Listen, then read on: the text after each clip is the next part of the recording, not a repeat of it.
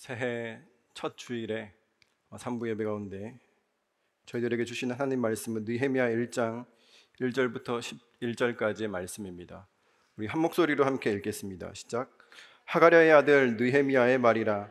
아닥사스다 왕 제20년 기슬월에 내가 수산궁에 있는데 내 형제들 가운데 하나인 하나니가 두어 사람과 함께 유다에서 내게 이르렀기로 내가 그 사로잡힘을 면하고 남아있는 유다와 예루살렘 사람들의 형편을 물은즉 그들이 내게 이르되 사로잡힘을 면하고 남아있는 자들이 그 지방 거기에서 큰 환난을 당하고 능욕을 받으며 예루살렘 성은 허물어지고 성문들은 불탔다 하는지라.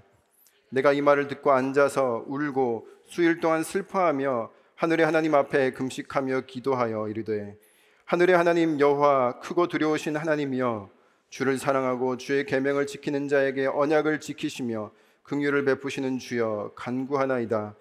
이제 종이 주의 종들인 이스라엘 자손을 위하여 주야로 기도하오며 우리 이스라엘 자손이 주께 범죄한 죄들을 자복하오니 주는 귀를 기울이시며 눈을 여시사 종의 기도를 들으시옵소서.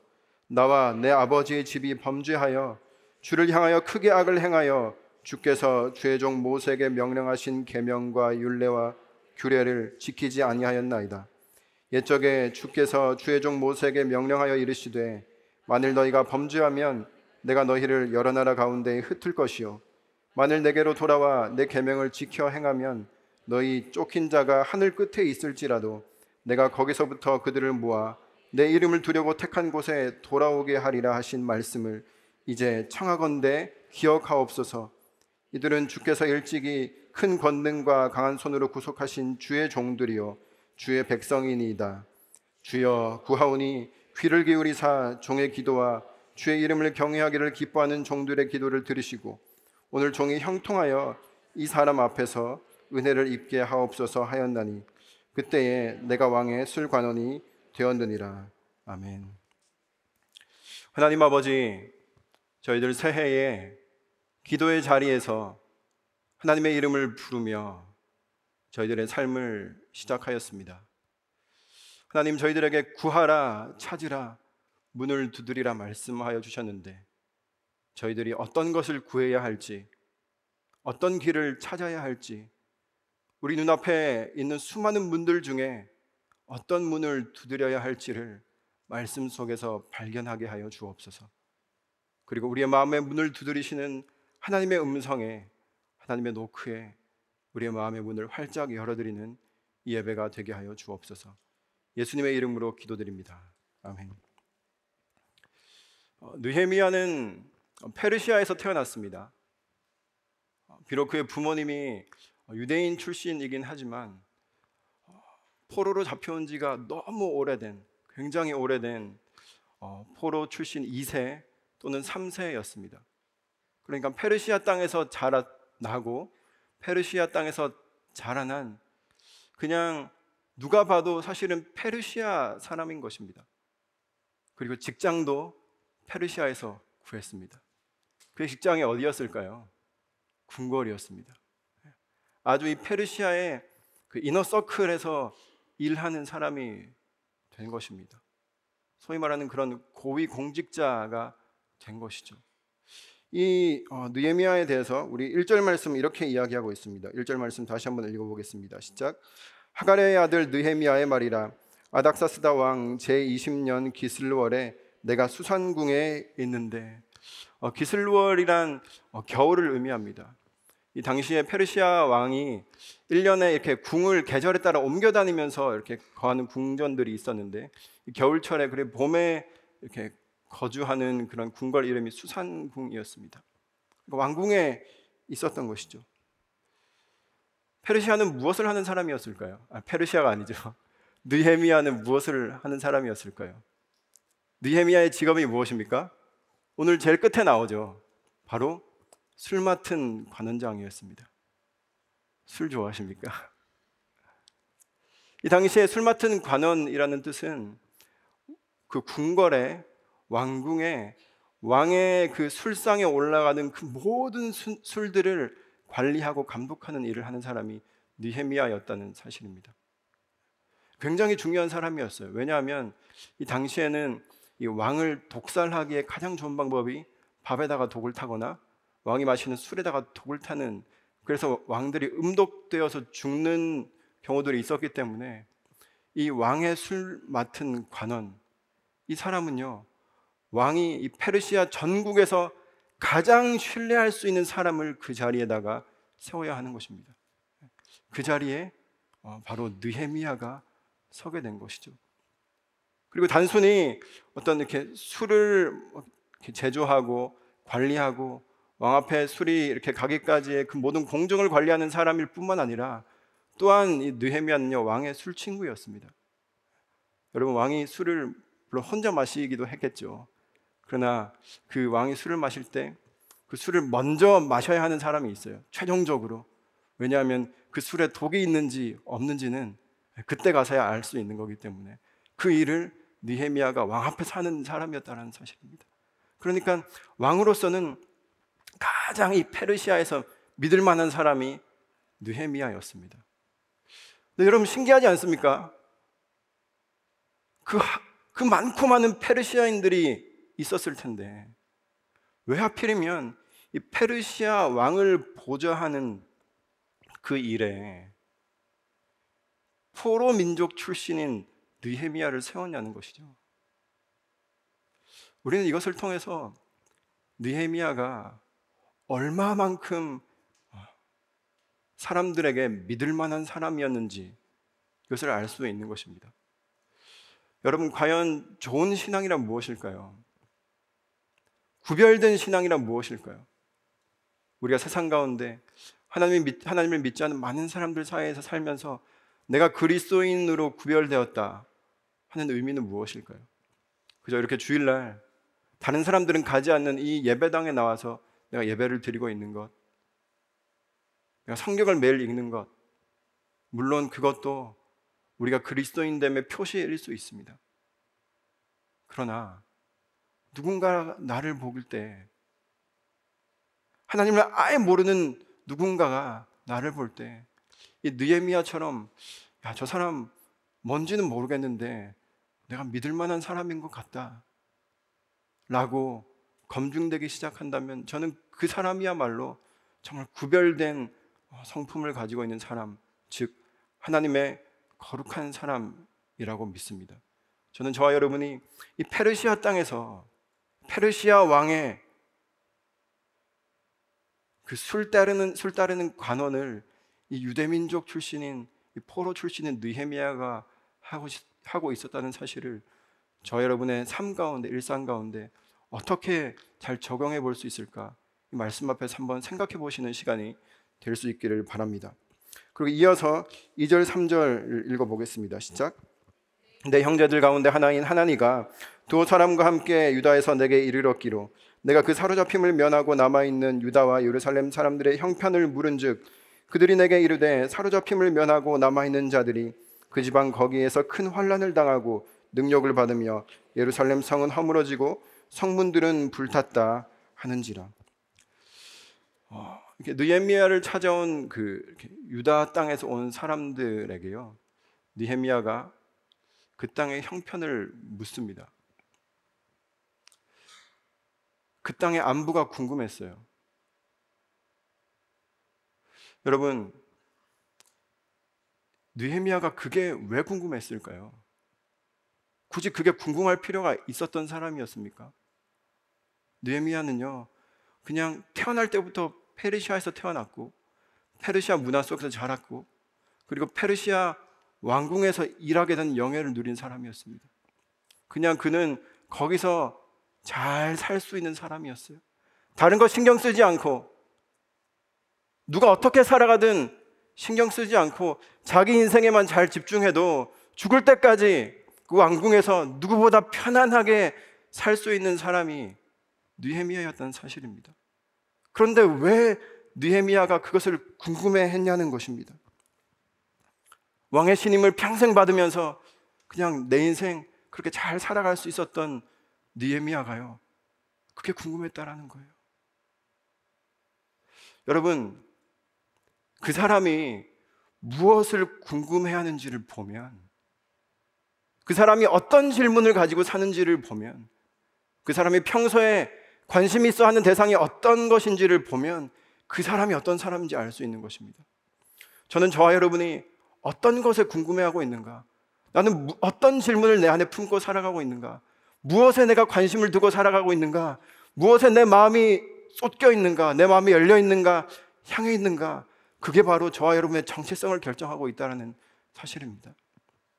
여러분, 사람에 따라서 품고 사는 질문이 다 다릅니다. 그리고 그 사람이 누구냐에 따라서 다른 질문을 하게 되어 있어요. 사장이 궁금해하는 것과 사원이 궁금해하는 것은 다를 수밖에 없는 것이죠. 그렇지 않습니까? 사장이 안 되어 보셔서 네, 저도 잘 모르겠습니다. 그건 문과생이 궁금해하는 것과 이과생이 궁금해하는 것은 다릅니다. 문과생들은 전기가 어떻게 흐르고 그게 어떻게 감전되고 이런 거에 전혀 관심이 없어요. 근데 이과생들은요, 이 세상에 원소가 몇 개고 문과생들이 전혀 쓸데없다고 생각하는 것까지 궁금해하는 사람들이 이과생들입니다. 여러분, 요즘에 보니까 인터넷에 그 어떤 엄마가 아이한테 물어보는 거예요. 엄마가 너무 슬퍼서 빵을 샀어. 근데 아이가 이렇게 물어봅니다. 무슨 빵 샀어? 또 이렇게 물어보는 아이들이 있어요. 엄마 왜 슬퍼?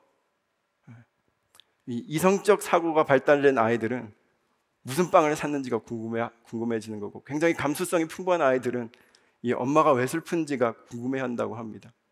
이처럼 내가 어떤 상황 속에서 내 안에 어떤 질문이 나오는지를 보면 내가 어떤 사람인지가 드러난다라는 것이죠. 여러분, 그렇다면 그리스도인은 어떤 질문을 가지고 사는 사람일까요?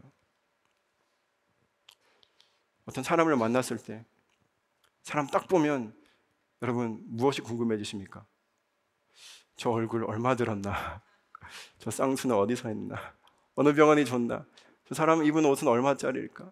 얼마짜리 차를 타고 다닌 걸까? 저 사람 연봉은 얼마일까? 어떻게 저 자리에 올라갔지? 이런 것만 궁금해 하십니까? 저는 신앙을 갖는다는 건 우리의 질문이 바뀐다는 것을 의미한다고 믿습니다. 사람을 만나더라도 질문이 바뀌는 것이죠. 하나님, 왜 이 사람을 만나게 하셨지? 내가 굳이 이 사람 안 만나도 되는데 왜 이 사람을 내 눈앞에 보여주셨을까? 그 사람의 안색을 살피면서 이 사람의 기도 제목은 뭘까? 이 사람의 깊은 고민은 뭘까? 내가 이 사람을 위해서 어떻게 기도할 수 있을까? 저와 여러분의 질문이 이렇게 하나님의 마음이 쏠려 있는 것으로 옮겨가게 되는 이 예배 시간이 되기를 주님의 이름으로 축복합니다. 이 느헤미야가 지금 무엇을 궁금해하고 있습니까? 자기가 어떻게 하면 이 왕궁에서 오래 버틸 수 있을지, 어떻게 하면 이 왕 옆에서 오래 생존할 수 있을지, 이런 것을 궁금해하지 않았습니다. 느헤미야의 관심은요, 그가 왕궁에 살았지만 왕궁에 갇혀 있지 않았어요. 그가 고위공직자였지만 그의 관심이 자기의 안녕과 평안에만 있지 않았습니다. 저 멀리서 어쩌면 내가 한 번도 일면식이 없는, 한 번도 밟아보지 못한 그 땅에 사는 하나님의 백성들, 내 동족들, 내 형제 자매들이 어떻게 살아가고 있는가, 그게 궁금했던 사람이 느헤미야였다는 사람입니다. 저는 하나님을 믿는다는 것, 이렇게 우리의 질문의 깊이와 관심의 지경이 이렇게 느헤미야의 관심과 지경처럼 넓어지는 이 놀라운 은혜를 경험하는 것이 우리가 신앙 여정에서 누릴 수 있는 아주 중요한 기쁨인 줄로 믿습니다. 우리 잠언 27장 말씀을 함께 읽어보겠습니다. 잠언 27장인데요, 읽어보겠습니다. 시작. 내 양떼의 형편을 부지런히 살피며 내 소떼에게 마음을 두라. 네. 저와 여러분의 마음이 어디에 있습니까? 우리는 무엇을 살피는 사람입니까?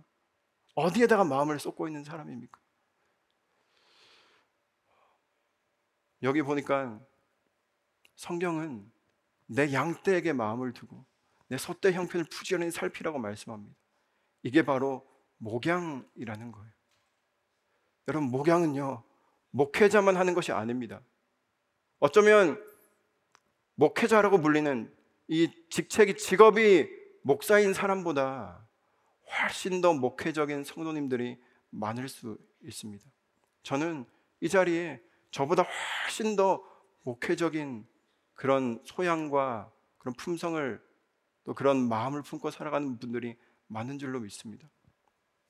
느헤미야는요, 직업이 술을 가까이 하는 그런 사람이었지만, 그리고 세상의 그런 권력을 가까이 하는 사람이었지만, 누구보다도 하나님의 양떼, 하나님의 소떼에게 마음을 두고 그들의 형편을 부지런히 살폈던 사람이었다라는 사실이죠.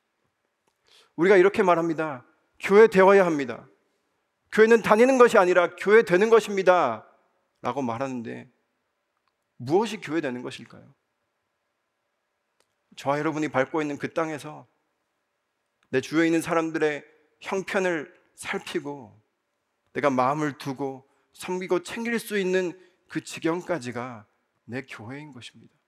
단순히 내가 베이직 교회에 어떤 등록하고 있다고 해서 여기가 내 교회가 아니라 내가 마음을 살필 수 있는 그 사람, 거기까지가 하나님께서 나에게 허락하신 내 교회인 것이죠. 그것이 굳이 꼭 이 같이 예배를 드리는 이 교회 공동체가 아니더라도, 때로는 하나님을 모르는 직장 동료라고 할지라도 내가 그에게 마음을 두고 하나님의 마음이 그에게 흘러가기를 기대하고 기도하고 있다면 거기서부터 교회가 시작되는 줄로 믿습니다. 오늘 이 느헤미야는요, 이 예루살렘 그 땅의 형편을 살피다가 그 땅의 소식을 듣고 마음이 내려앉는 경험을 합니다. 물론 예상은 했을 것입니다. 형편이 좋지 않다는 것을. 그러나 그것을 직접 귀로 듣고 나니까 그 현실이 너무나 암담해서 이 느헤미야는요, 주저앉아서 울고 슬퍼하기 시작합니다. 그리고 중요한 건 무엇을 하기 시작하냐면 바로 기도하기 시작합니다. 그 기도를 시작했다는 것입니다. 어떻게 기도하기 시작했습니까? 우리 4절 말씀을 함께 읽어보도록 하겠습니다. 시작.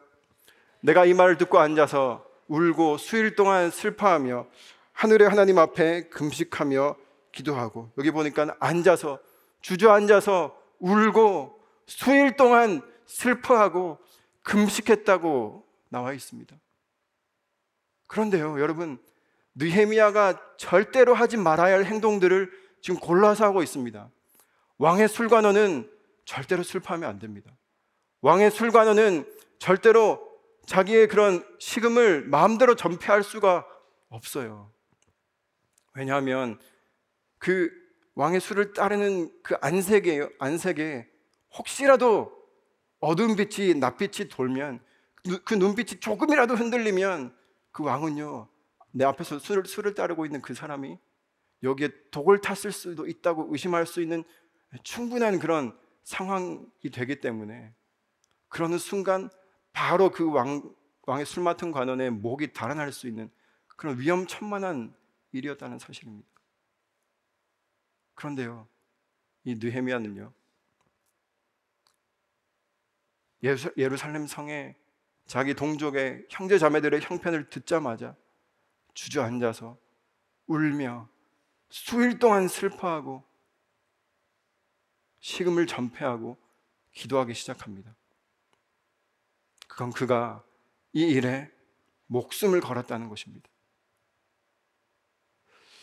여러분, 누가 행복한 사람일까요? 여러분 행복하십니까? 오늘날 행복의 그 대명사처럼 일컬어지는 또 다른 말이 있는 것 같습니다. 바로 워라벨이라는 것이죠. 내가 과연 워라벨이 보장된 생활을 하고 있는가, 이게 우리의 행복의 척도가 되는 그런 시대적 풍조를 저희들이 안고 살아가고 있는데, 그런데 어쩌면 이 나의 그 워크 앤 라이프의 이 밸런스, 이 균형을 맞추려고 안간 힘을 쓰고 많은 것들을 따지다가 우리는 도리어 정말 행복한 인생을 잃어버리고 있는 것은 아닌지 모르겠습니다.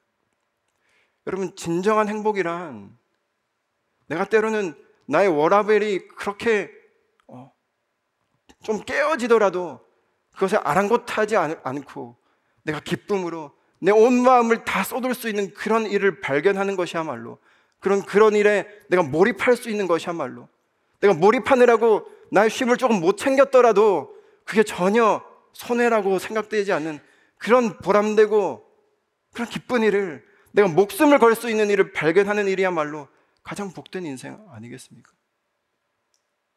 느헤미야는 바로 그 일을 발견했던 것입니다.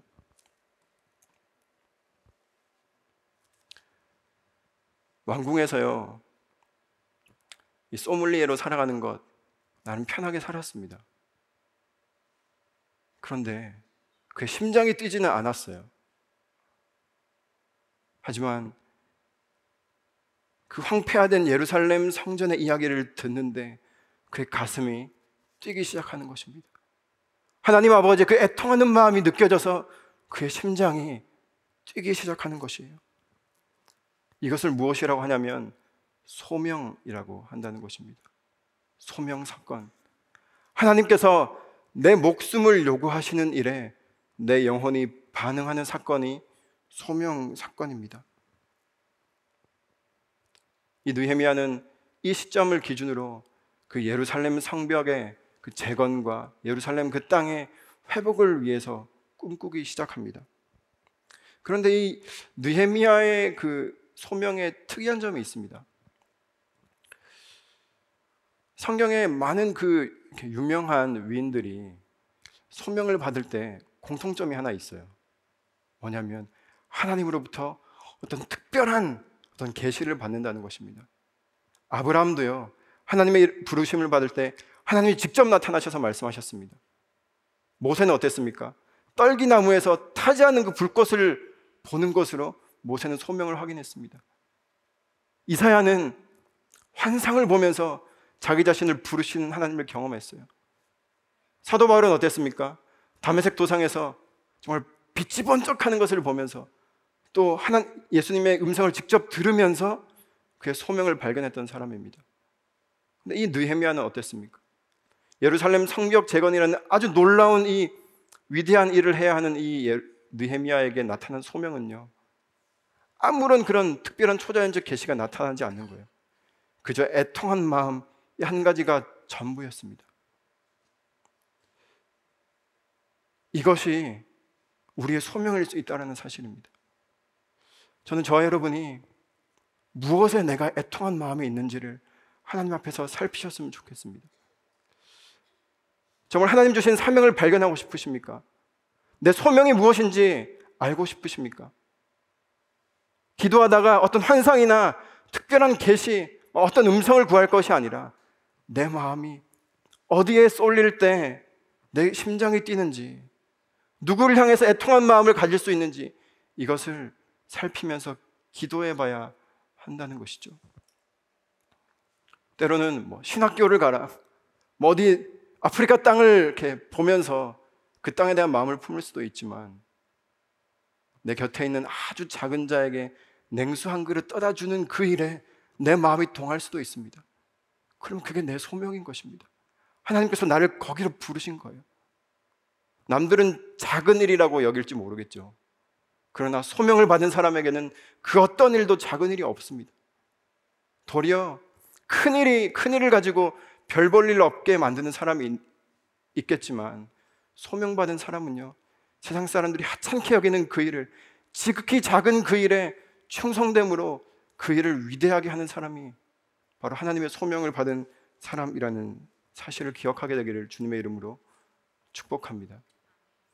왜 십자가를 우리가 위대한 하나님의 사랑이라고 말합니까? 하나님의 사랑이라면 하나님께서 사랑할 만한 가치가 있는 하나님급의 어떤 존재를 사랑해야 하는 것입니다. 그런데요, 하나님은 저와 같은 아주 별 볼 일 없고 약하고 악한 죄인들을 사랑하는 일에 목숨을 거신 것이 십자가입니다. 그래서 우리는 그 십자가를 작은 사랑이라고 말하지 않습니다. 위대한 사랑, 세상에서 가장 큰 사랑이라고 이야기하는 것이죠. 이어서 우리 5절부터 7절 말씀인데요, 느헤미야가 어떻게 무엇을 놓고 기도했는지를 함께 살펴보겠습니다. 5절부터 7절입니다. 시작. 이르되 하늘의 하나님 여호와 크고 두려우신 하나님이여 주를 사랑하고 주의 계명을 지키는 자에게 언약을 지키시며 긍휼을 베푸시는 주여 간구하나이다. 이제 종이 주의 종들인 이스라엘 자손을 위하여 주하로 기도하며 우리 이스라엘 자손이 주께 범죄한 죄들을 자복하오니 주는 귀를 기울이시며 눈을 여시사 종의 기도를 들으시옵소서. 나와 내 아버지의 집이 범죄하여 주를 향하여 크게 악을 행하여 주께서 주의 종 모세에게 명령하신 계명과 율례와 규례를 지키지 아니하였나이다. 여기 보니까 이 느헤미야가 처음에 어떻게 기도를 시작하냐면 회개하며 기도를 시작합니다.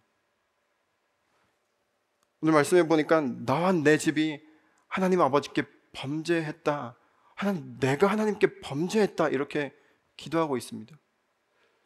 여러분, 느헤미야가 무슨 잘못을 했습니까? 느헤미야는요 그냥 페르시아 땅에서 태어나서 자란 죄밖에 없습니다. 근데 지금 느헤미야가 회개하고 있는 이 죄는 느헤미야의 조상 대대로 하나님 앞에서 잘못해왔던 그 범죄들, 그걸 마치 느헤미야는 자기 죄와 동일시하면서 마치 자기의 죄처럼 여기며 하나님 앞에 통회하고 자복하고 있다는 사실입니다. 여러분, 이것이 어떻게 가능합니까? 여러분, 옆 사람의 죄가 내 죄처럼 느껴집니까? 이 민족의 죄가, 이 사회가 나아가고 있는 이 현실이 마치 나의 책임처럼 느껴지십니까? 여러분, 그건요 우리의 인간의 힘으로 되는 것이 아닙니다. 이 느헤미야가 그 죄가 내 죄로 여겨지기 시작했다는 건 성령의 역사라는 것입니다. 성령의 능력이 아니고서는, 성령께서 부어주시는 그 회개의 능력이 아니고서는 절대로 우리는 누군가의 죄를 내가 짊어지고 통회하고 자복할 수 없는 존재라는 사실입니다. 여러분, 이 십자가라는 건요 예수님께서, 아무런 죄가 없으신 예수님께서, 그리고 우리의 죄와 아무런 상관이 없는 예수님께서 우리의 모든 죄를 마치 당신 자신의 죄악처럼 여기고 십자가에서 돌아가신 것을 우리는 십자가의 사랑이라고 이야기합니다. 그것을 구약적인 표현으로는 죄의 전가라고 이야기합니다. 죄의 전가. 어떤 짐승이 앞에 왔을 때 내 죄를 이 짐승에게 전가하는 거예요. 이 짐승은 죄가 없습니다. 그렇지 않습니까? 아무런 죄 없는 짐승이 내 죄를 전가받고 그 짐승이 나를 대신해서 희생 제물로 죽는 것, 이걸 구약에서는 제사, 예배라고 합니다. 예수님께서는 이 구약적 제사 연장선상에서 유월절 희생 양으로 십자가에서 돌아가신 거예요. 이게 제물된다라는 의미입니다. 그러니까 지금 이 느헤미야의 기도는 어떤 기도입니까? 십자가를 진 기도입니다. 내가 희생 양이 되겠다는 기도입니다. 내가 희생 제물로 내 삶을 하나님께 드리겠다라는 결단을 하나님 앞에서 하고 있는 것이죠.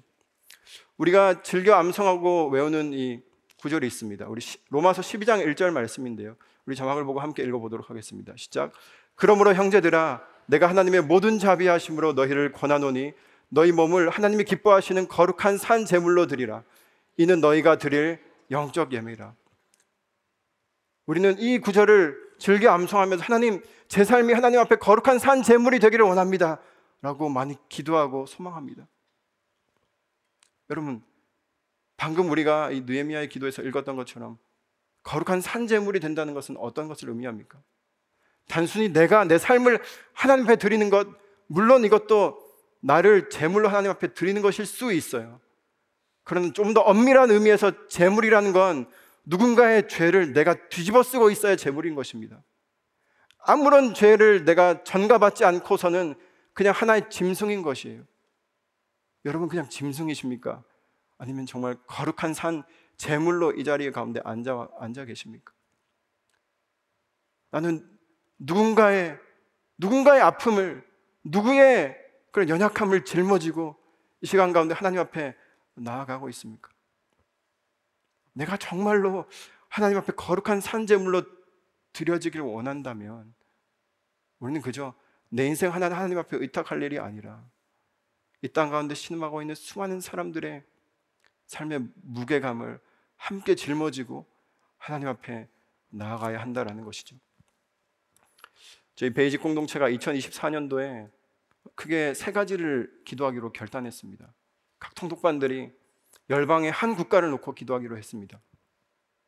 또 국내의 한 지역을 놓고 기도하기로 했습니다. 또 사회의 각 영역 중에 하나를 놓고 법조계든 연예계든 언론계든 의료계든 교육계든 그 한 영역을 놓고 통독반 하나가 함께 기도하기로 했습니다. 우리 모두가 주님 앞에 거룩한 산 제물로 드려지기를 그렇게 결단한 것이죠. 내 기도 제목뿐만 아니라 하나님, 이 세상이 지금 이렇게 흘러가고 있는 현실을 바라보며 세상 사람들은 그저 손가락질하면서 비판만 하고 있을지 몰라도 하나님, 그것이 어쩌면 제 책임인지도 모르겠습니다. 하나님, 저를 용서해 주시옵소서. 이렇게 자복하고 통회하며 기도할 때, 기도의 자리에 나아갈 때 하나님께서는 저와 여러분의 삶을 거룩한 산 제물로 기뻐 받으시는 줄로 믿습니다. 우리 이어서 8절부터 10절까지의 말씀입니다. 읽겠습니다. 시작.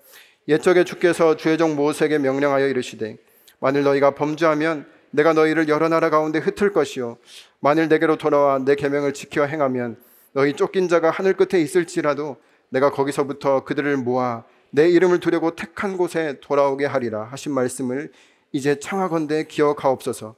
이들은 주께서 일찍이 큰 권능과 강한 손으로 구속하신 주의 종들이요 주의 백성이니이다.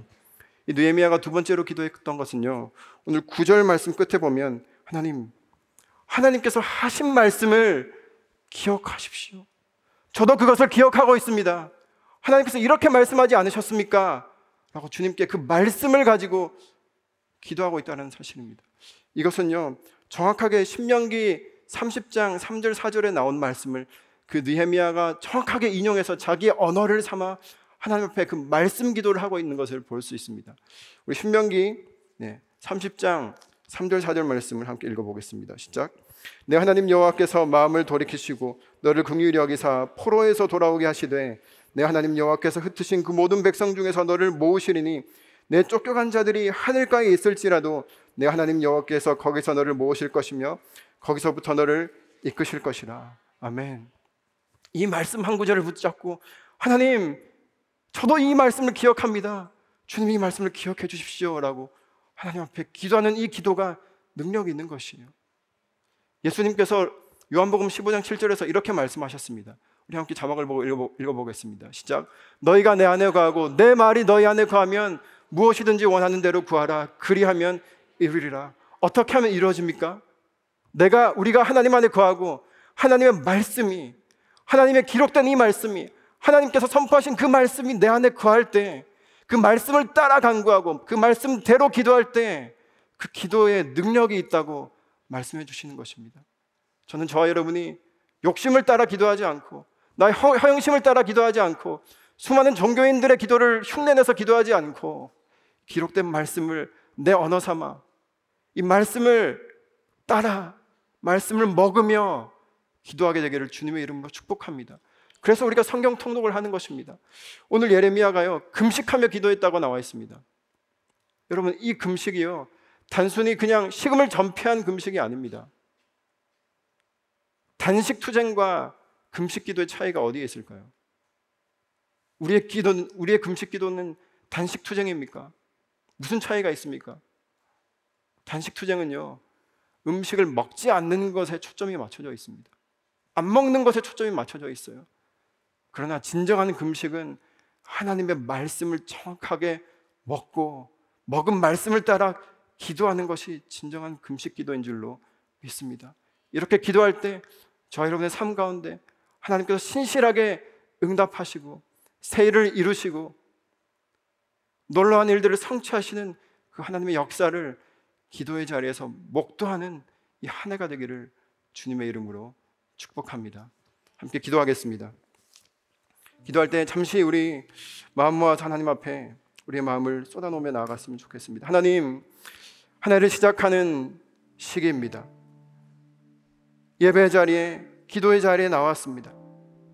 하나님, 하나님의 그 애통한 심정이 우리 마음 가운데 전달될 수 있도록 성령 하나님, 우리가 마땅히 빌바를 알지 못하나 성령의 말할 수 없는 탄식으로 우리를 위해서 기도하시는 그 기도 소리가 우리의 귓가에도 들리게 하여 주시옵소서.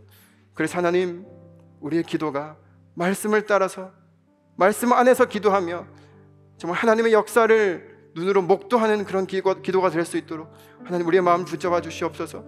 하나의 삶을 하나님께 올려드리며 맡겨드리며 우리의 모든 기도 제목들을 하나님 손에 의탁하며 잠시 기도하는 시간을 갖도록 하겠습니다. 기도하겠습니다.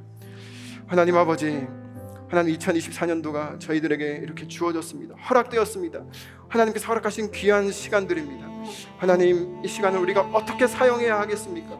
어떻게 사용하는 것이 지혜로운 일이겠습니까?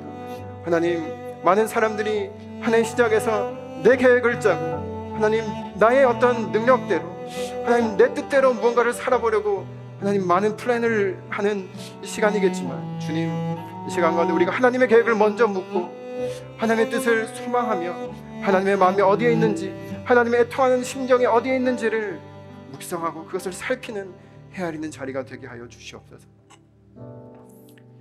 하나님 아버지, 2024년도 한 해를 저희들에게 허락하여 주셨는데, 1년이라는 시간을 선물로 허락하여 주셨는데, 주님께서 주신 이 귀한 기회와 선물의 시간들을 하나님의 뜻대로 잘 지혜롭게 사용할 수 있는 우리들 되게 하여 주시옵소서. 하나님, 기도의 자리에 앉을 때마다, 말씀을 펼칠 때마다 우리가 무엇을 기도해야 할지, 무엇을 구해야 할지, 무엇을 찾아야 할지, 어떤 문을 두드려야 할지 주님의 마음을 헤아리는 은혜를 저희들 가운데 허락하여 주시옵소서. 그렇게 하실 주님을 찬양하며 감사드리며 예수 그리스도의 이름으로 기도드립니다.